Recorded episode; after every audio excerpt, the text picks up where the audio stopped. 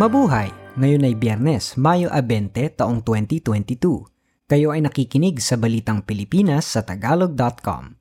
Sa ating pangunahing balita, disqualification case ni presumptive President Bongbong Marcos iniakyat sa Korte Suprema. Limang taong kulong at hanggang 10 milyong piso multa ipapataw sa mga manloloko sa pamumuhunan. Basurero, nakabili ng tatlot kalahating ektaryang lupa sa pagbabasura. Hinihingan ng pahayag ng Korte Suprema si Presumptive President Ferdinand Marcos Jr., gayon din ang Commission on Elections at Kongreso para sagutin ang iniakyat sa kanilang petisyon na kinikwestiyon ang Certificate of Candidacy ni Marcos – binigyan ng labinlimang araw ng korte ang mga ito para sagutin ang petisyon ng grupong kinakatawan ng abogadong si Theodore Te. Ang petisyon na iniharap nito lamang linggong ito ay humihiling din sa Supreme Court na magpalabas ng temporary restraining order na magpapahinto sa Kongreso sa pagbibilang ng mga balota habang wala pang desisyon ang korte. Ang petisyon ay unang iniharap sa election body noong Nobyembre 2021. Ayon sa petisyon, nakapagsagawa ng krimeng may kinalaman sa moral turpitude at perjury si Marcos nang mali ang inilagay niya sa kanyang Certificate of Candidacy na kanyang karapatang tumakbo bilang Pangulo ng Bansa sa kabila ng pagkakahatol sa kanya dahil sa isyu ng buwis. Gayunman, ibinasura ito ng Comelec and Bank kaya't iniakyat na ito ng mga nagpetisyon sa Korte Suprema. Hindi maaring pigilin ang mga mambabatas sa kanilang tungkulin sa konstitusyon na ituloy ang pagbibilang ng mga boto para sa presumptive president na si Ferdinand Marcos Jr. Sinabi naman ng kampo ni Marcos sa pamamagitan ni Attorney Estelito Mendoza na may tatlong probisyon sa konstitusyon na dapat lamang na ituloy ang pagbibilang at walang jurisdiksyon ang Korte Suprema para pigilan ito. Nakasaad nila dito na sa ilalim ng Section 1 ng Article 8 at Article 7 na ang termino ng presidente at vice-presidente ay kailangang magsimula sa katanghalian ng ikatatlumpу ng Hunyo Dagdag dito sa Section 4 ng Article 7, nakasaad na ang Senate President ay bubuksan ang Certificates of Canvass sa harap ng Senado at mababang kapulungan ng Kongreso sa isang joint public session para bilangin ang mga boto. Nagbabala naman ang mga senador na may potensyal na magkaroon ng krisis sa konstitusyon kapag walang naiproklamang bagong chief executive sa Hunyo at 30. Nilagdaan na ni Pangulong Rodrigo Duterte ang isang batas na magpaparusa ng husto sa mga matatagpuang nanluloko sa mga nais maglagak ng perang pampuhunan sa ilalim ng Republic Act No. 11765 o ang Financial Products and Services Consumer Protection Act. Maaring makulong ng mula isa hanggang limang taon maaari ring magbayad ng hanggang 2 milyong piso ang mapapatunayang lumabag dito. Sa ilalim ng batas, nasasakop ng investment fraud ang mga Ponzi scheme at iba pang panloloko na kung saan nangangako ng malaking halaga ng pera kapalit ng kanilang inilagak na puhunang pera.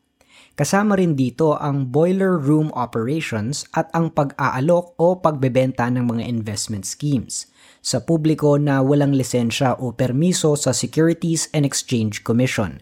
Kung ang paglabag ay ginawa ng isang korporasyon, ang mga direktor, opisyal, empleyado o iba pang opisyal na direktang may kinalaman dito ay maaari ring kasuhan. Maaari pang umabot ng mula 50,000 piso hanggang 10 milyong piso ang babayarang multa ng mga taong may kinalaman dito na babayaran naman sa SEC. Dagdag pa sa malalaking multang ito may 10,000 pisong multa pa sa bawat araw na patuloy na nailabag ang Republic Act No. 8799 o Securities Regulation Code. Meron ng lokal na hawaan ng Omicron subvariant BA.2.12.1 ayon sa Department of Health. Sinabi ni Health Undersecretary Rosario Vergire na nangangahulugang ito ang mga kasong nakita ay wala ng kaugnayan sa mga kasong nagmula sa labas ng bansa.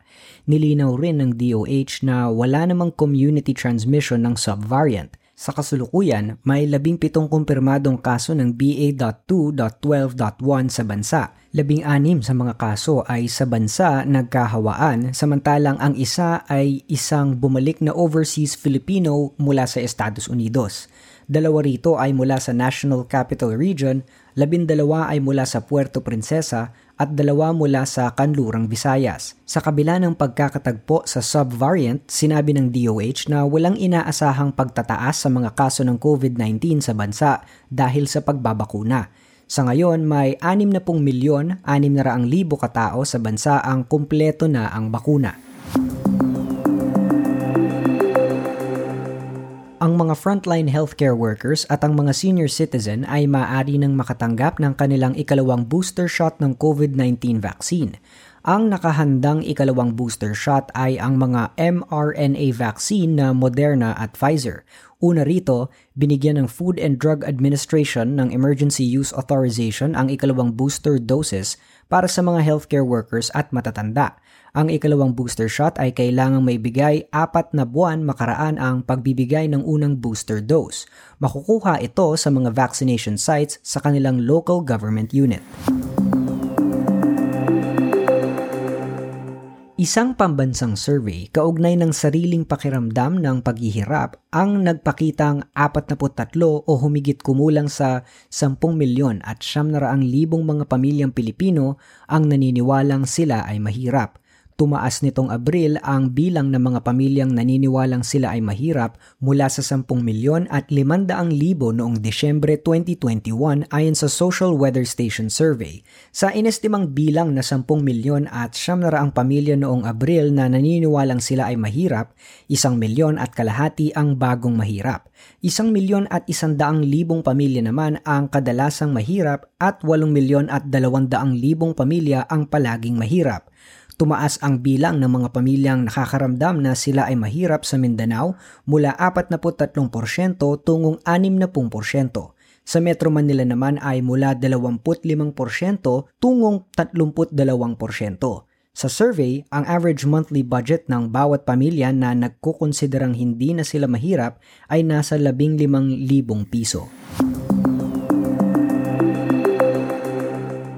tinatayang 20,000 overseas Filipino workers na may trabaho na sana sa Saudi Arabia ang stranded ngayon sa Pilipinas. Ito ay dahil sa kautusan ng Department of Labor and Employment na suspindihin ang pagpapadala ng mga OFW sa Saudi. Ang dahilan ay ang hindi pa rin pagbabayad ng sweldo ng mga higanteng kumpanya ng konstruksyon sa Saudi sa may labing isang libong mga empleyado nitong Pilipino, simula nang ipatupad ni Labor Secretary Silvestre Bello III ang pansamantalang deployment ban noong Marso ng nakaraang taon. 10,000 household service workers at 10,000 construction at skilled workers ang hindi na nakalipad sa Saudi Arabia Nagrereklamo na rin ang mga pribadong ahensya ng recruitment na nakatutok sa job market sa Saudi ng matinding pagkalugi dahil sa matagal ng ban.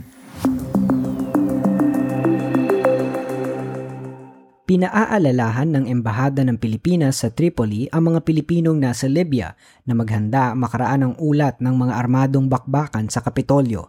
Pinayuhan ang publiko na iwasan ng Seaside Road.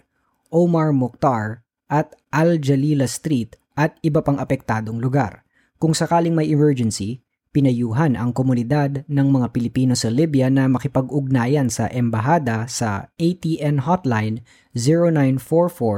0944-541-283 o sa consular hotline na 0926-976-523 at email na tripoli.pe at dfa.gov.ph.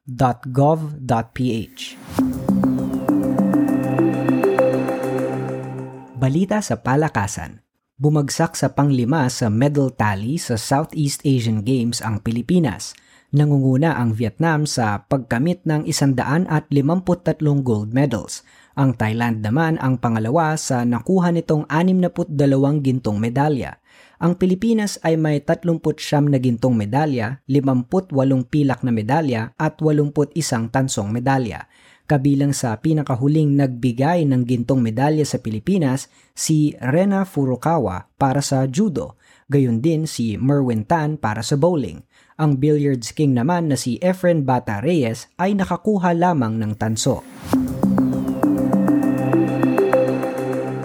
Sa balitang showbiz, titigil na sa pag-aartista ang bagong halal na senador na si Robin Padilla. Sinabi ni Padilla na tatapusin lamang niya ang nabinbin niyang proyektong pelikulang may kinalaman sa Marawi. Ayon pa sa senador, patuloy pa rin siyang magseserbisyo publiko sa pamamagitan ng radyo Ayon kay Padilla, hanggang ngayon ay kinukurot pa rin niya ang kanyang sarili dahil hindi makapaniwalang naluklok siya bilang nangungunang senador. Hindi naman nasamahan si Robin ang kanyang inang si Eva Carino sa proklamasyon dahil hindi na kaya ng kalusugan nito. Wala rin ang kanyang asawang si Mariel Rodriguez dahil nasa Spain ito kasama ang kanilang mga anak. Sa ating balitang kakaiba, pinatunayan ng isang nangangalakal ng basura na totoo ang kasabihang may pera sa basura. Si Janry Alburo ay nagtyaga at nag-ipon ng barya-barya dahil pangarap niyang makabili ng lupa sa probinsya upang tumigil na sa pangangalakal ng basura. Bukod sa barya-baryang kinita, si Janry na taga Payatas, Quezon City ay nakapulot din ng mga alahas, gadgets at tunay na pera sa basura umabot sa kalahating milyong piso ang kanyang naipon at nakabili siya ng tatlot kalahating ektaryang lupa sa Kawayan, Masbate. At yan ang kabuuan ng ating mga balita ngayong Mayo 20 taong 2022 para sa tagalog.com. Basta sa balita, lagi kaming handa.